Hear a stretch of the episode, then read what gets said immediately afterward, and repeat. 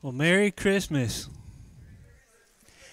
I got to tell you, I'm glad there are kids and youth in here because I'm going to ask a question, and uh, they tend to be pretty honest. Sometimes us adults, we we put a veneer on things, try to, you know, keep that spiritual appearance. But kids, I want you to raise your hands uh, if you're super excited about presents tomorrow morning. Look at all those hands go up. I know our boys have been checking repeatedly. I remember when our oldest, Jaden, he's now 17, but when he was much younger, not only did he shake the presents, but he had, I think, kind of a brilliant idea. He got my phone and said, Hey Siri, what does it sound like is in this package? Siri didn't help him, but I thought that was a good idea. This morning, I want to talk to you about a song with a lot of presents in it song you know as the 12 days of Christmas. And to start off, you might be saying 12 days of Christmas, like I only know about one, December 25th. What's that?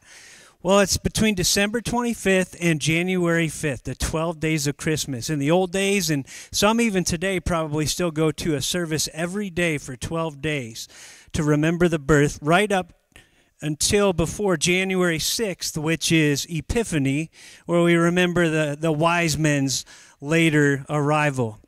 P.S. on that, if your neighbors give you a hard time about keeping your lights up after Christmas, just say, No, I'm just getting started, and, and here's why. This is the first day, not the last day. But, but back to the song. You all know it, right? On the first day of Christmas, my true love gave to me Yeah, and it goes all the way up to, to 12 drummers drumming, right? That is a lot of presents.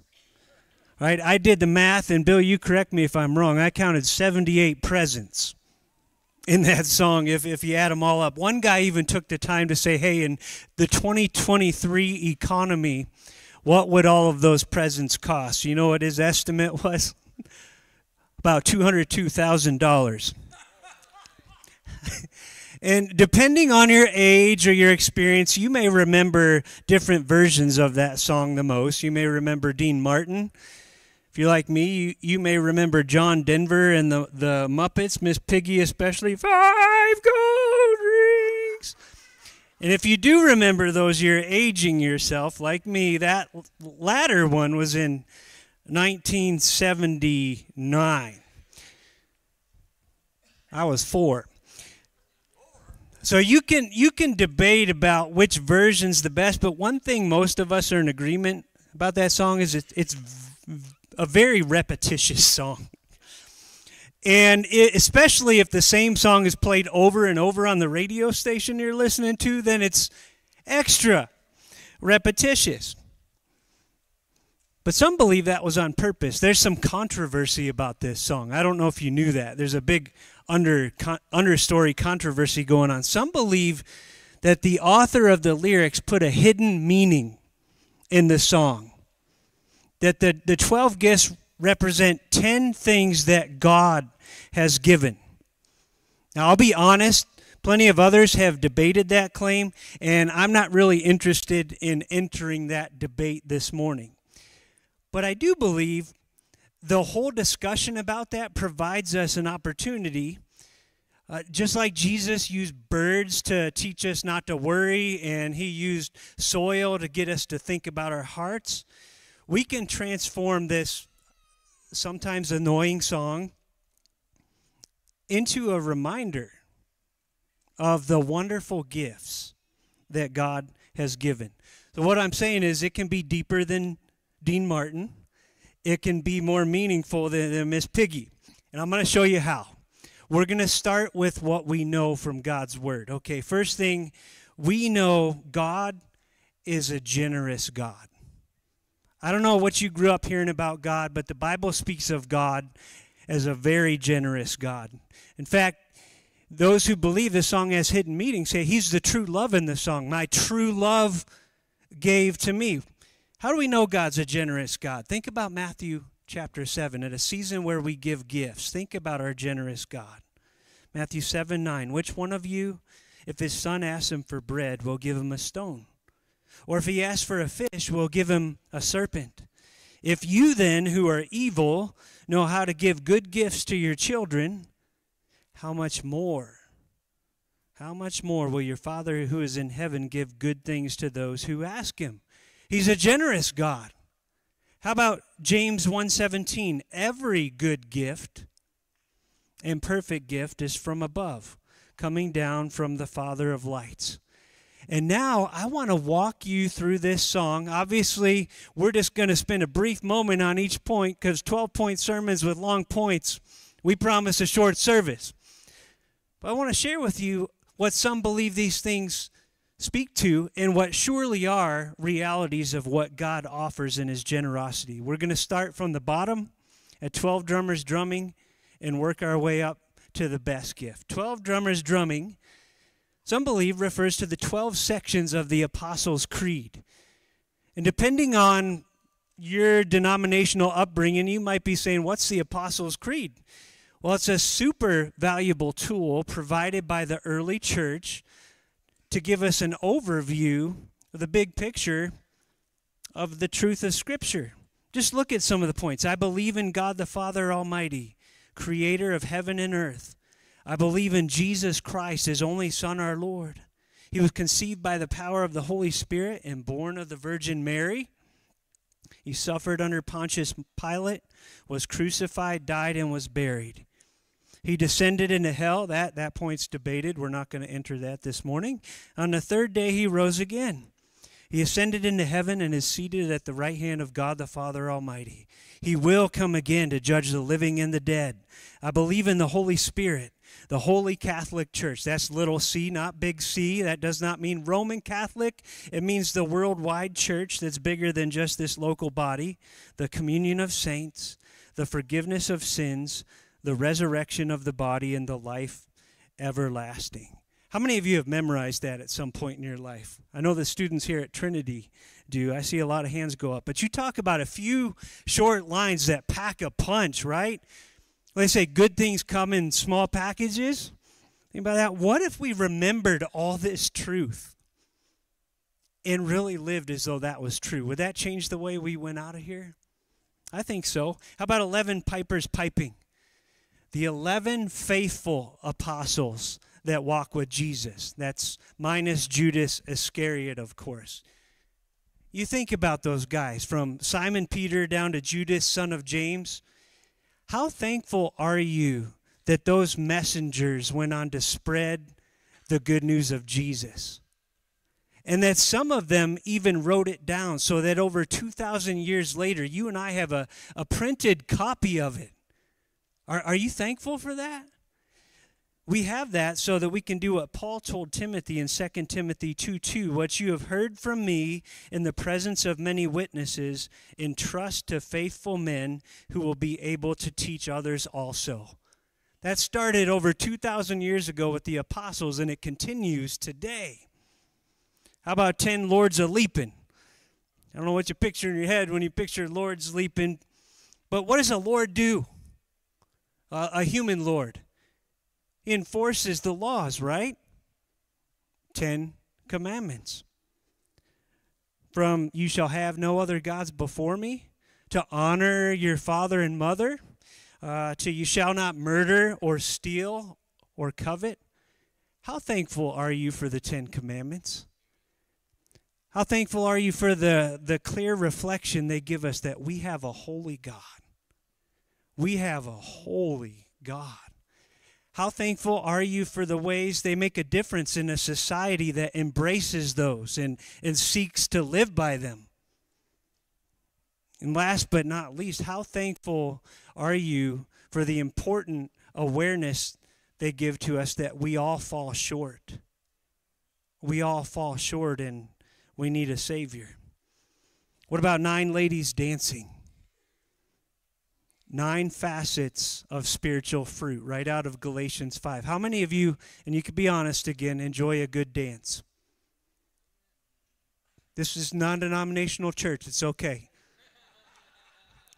I enjoy a good dance. Think of the joy of a good dance, maybe at a wedding reception, especially after a long, hard week at work. It's not a big jump to think about the way these nine gifts, fruits of the Spirit, excuse me, could lighten a dark world if we passed them on out there. Don't we live in a world that could use more love, joy, peace, patience, kindness, goodness, faithfulness, gentleness, self control, even on the highway this morning? Could have used a little bit more of that around me, right? What gifts for us as believers to pass on this fruit that the Spirit works? How about eight maids of milking? The eight Beatitudes. Do you think milkmaid was like a top tier job? no, no, it was kind of the, the bottom of the totem pole. It wasn't glorious. Now think about the Beatitudes. They're a gift that remind us in this difficult world that there is blessing. There's blessing at the bottom.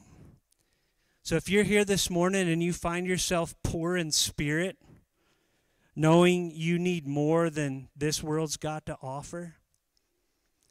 If you're here this morning and you would say you're mourning, maybe because you're aware of your sinfulness, the Beatitudes remind us that the way up is down. The way up is down. Think about just a, a, couple of them. Blessed are the poor in spirit, for theirs is the kingdom of heaven. The poor in spirit realize they need the kingdom of heaven. Blessed are those who mourn, for they shall be comforted. What about some of you suffering for being faithful for the Lord? Blessed are those who are persecuted for righteousness' sake, for theirs is the kingdom of heaven. That reminder that the best is yet to come. What, what a gift. How about the seven swans of swimming? Seven spiritual gifts mentioned in Romans chapter 12. There are more, but in Romans 12, they're mentioned there. And when it comes to birds, it's hard to find one more graceful and beautiful than the swan, right? They're legendary for that. Now, think about this every believer in this room has been gifted by the Holy Spirit.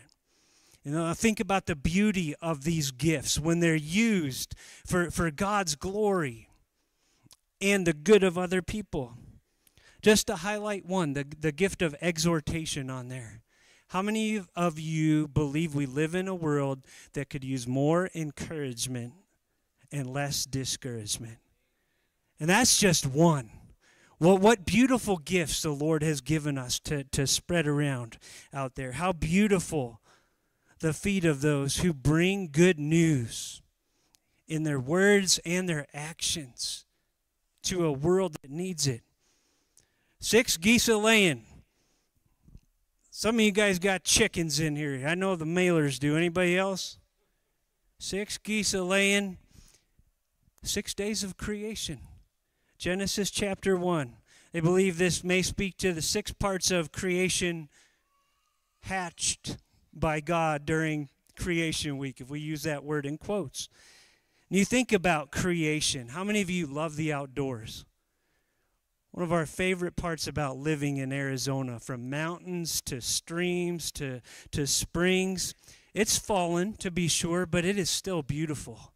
It can still take your breath away. It can still refresh you because God made it.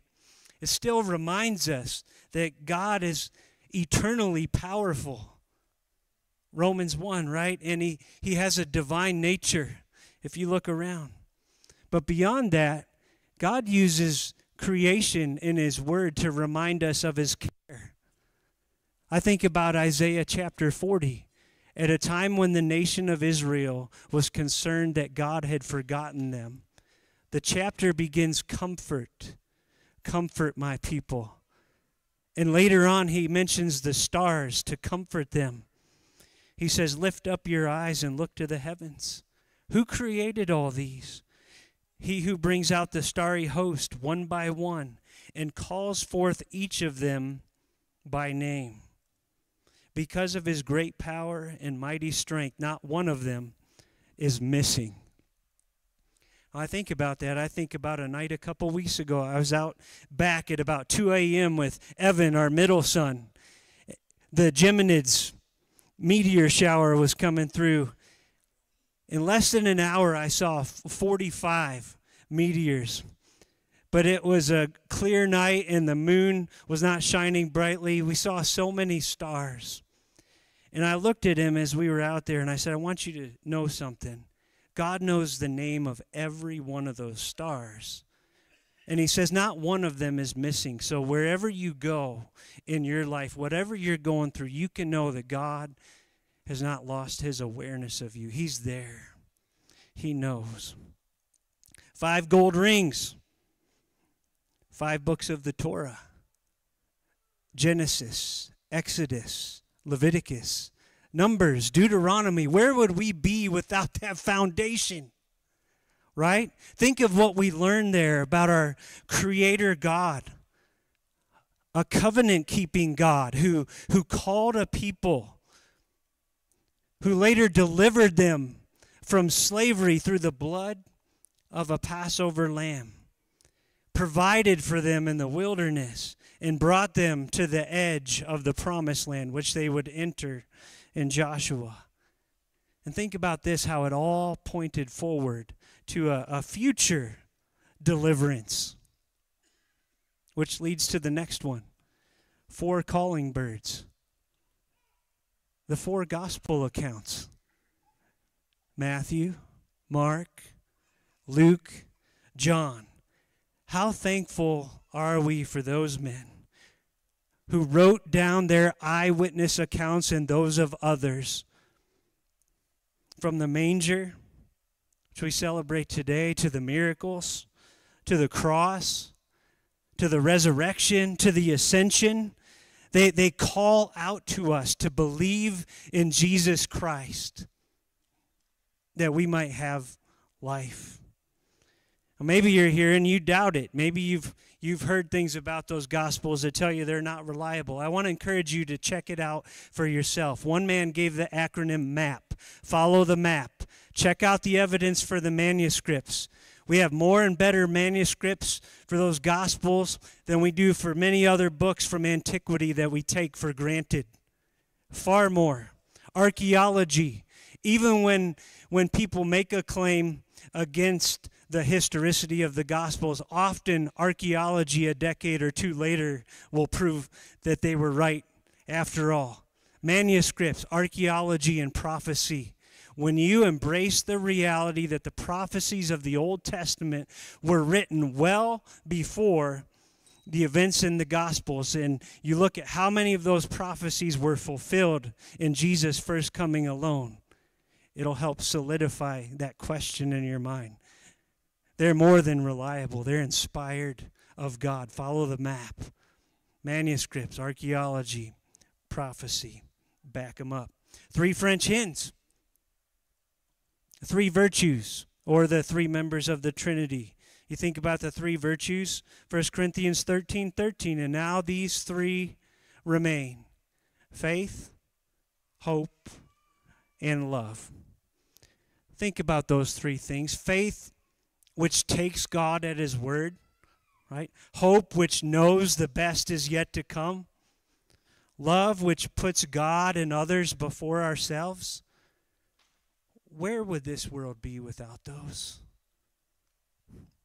Two turtle doves, two testaments Old Testament, New Testament. And Jesus looked at the scriptures in John 5:39. He said, "These are the very scriptures that testify about me." As we get to this last one, I, I kind of view it in my mind if you've ever been at Christmas with your family all the presents are out from under the tree and the kids are getting ready to go play, but then mom or dad says, Hey, wait, wait, wait. There's one more in the other room. I got to go get it. We're, we're saving the best for last a partridge in a pear tree. One blessed Savior, Jesus Christ. And some have looked at this and said a partridge is a fitting picture in some ways for our Savior. I, I didn't know this about the partridge till this week. It's a braver bird than many other birds when it comes to protecting its young. It will lay its life on the line to do so. They, they've documented partridges attacking weasels and even attacking humans to protect their young. often puts its life on the line. Second, as you can see in both these pictures that Stetson's going to put up, both those pictures are on the ground. Partridges spend most of their life on the ground. They, they have their nest on the ground. So a partridge in a tree is relatively rare and unexpected. Now, I want you to think for a minute about the lengths that Jesus went to protect and save you and protect me. Next slide, Stetson. Christmas time we treasure these words, Matthew 121. She will bear a son, and you shall call his name Jesus, for he will save his people from their sins. There are people who need saving from our sins. The king was born that he might die for our sins. Think of his own words in John 15 13. Greater love has no one than this, that someone life for his friends. And he went on to do that very thing. And think of how very unexpected it would have been if we hadn't heard it over and over again. How very unexpected it would have been to see the Son of God hung on a tree. Speaking of the cross, Jesus said, And I, if I am lifted up from the earth, will draw all peoples to myself. That baby grew up and died that you might be saved, that, that I might be saved.